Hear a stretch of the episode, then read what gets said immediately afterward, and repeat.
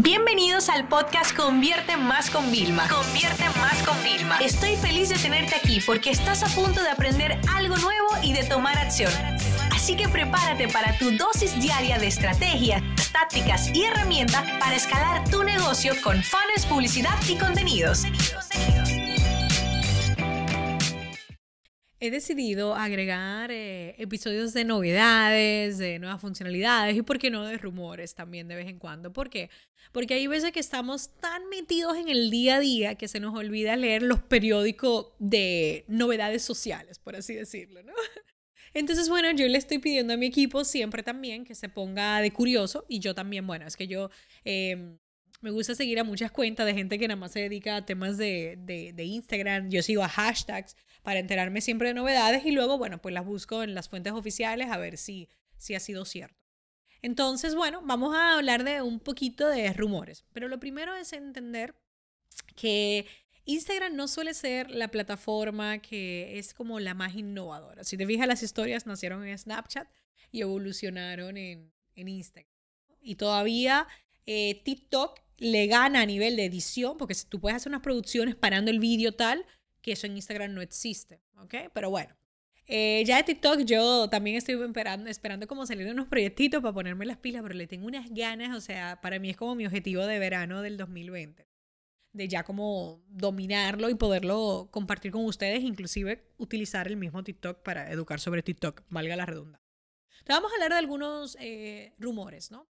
Bueno, se dice que podrías ponerle apodos a tus contactos. Pero para los que no lo saben, lo que yo estoy haciendo es lo siguiente, como mi equipo de soporte, eh, tú sabes que cuando llegan los mensajes llegan a una bandeja que tú puedes revisar y siempre se quedan ahí como nuevos a no ser que tú le dejes aceptar. Entonces mi equipo de soporte, ellos entran en mi Instagram para poder, ¿vale? Revisar exactamente cuáles son técnicos y ya ellos se presentan, a veces mi asistente o lo que sea, y ayudan. O sea que los contenidos que ya me dejan son los que realmente yo puedo gestionar.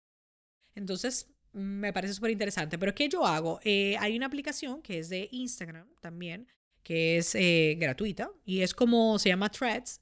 Eh, T-H-R-E-A-D-S, y entonces es como un messenger de Instagram. Entonces, ¿qué pasa? Que yo puse aquí a todas las personas como mi lista top, hice una lista de gente top. Entonces, cada vez que esas personas me mandan ¿ok? Eh, unos mensajes privados, yo lo veo aquí. Entonces yo tengo como que yo siempre estoy al día con mi familia, mis amigos y tal, directamente con los que yo hablo, porque me van a salir siempre aquí y lo voy a poder filtrar. Entonces yo les recomiendo esa aplicación y le voy a decir al, al equipo que, que agregue esta aplicación, ¿vale? Para que la puedan tener.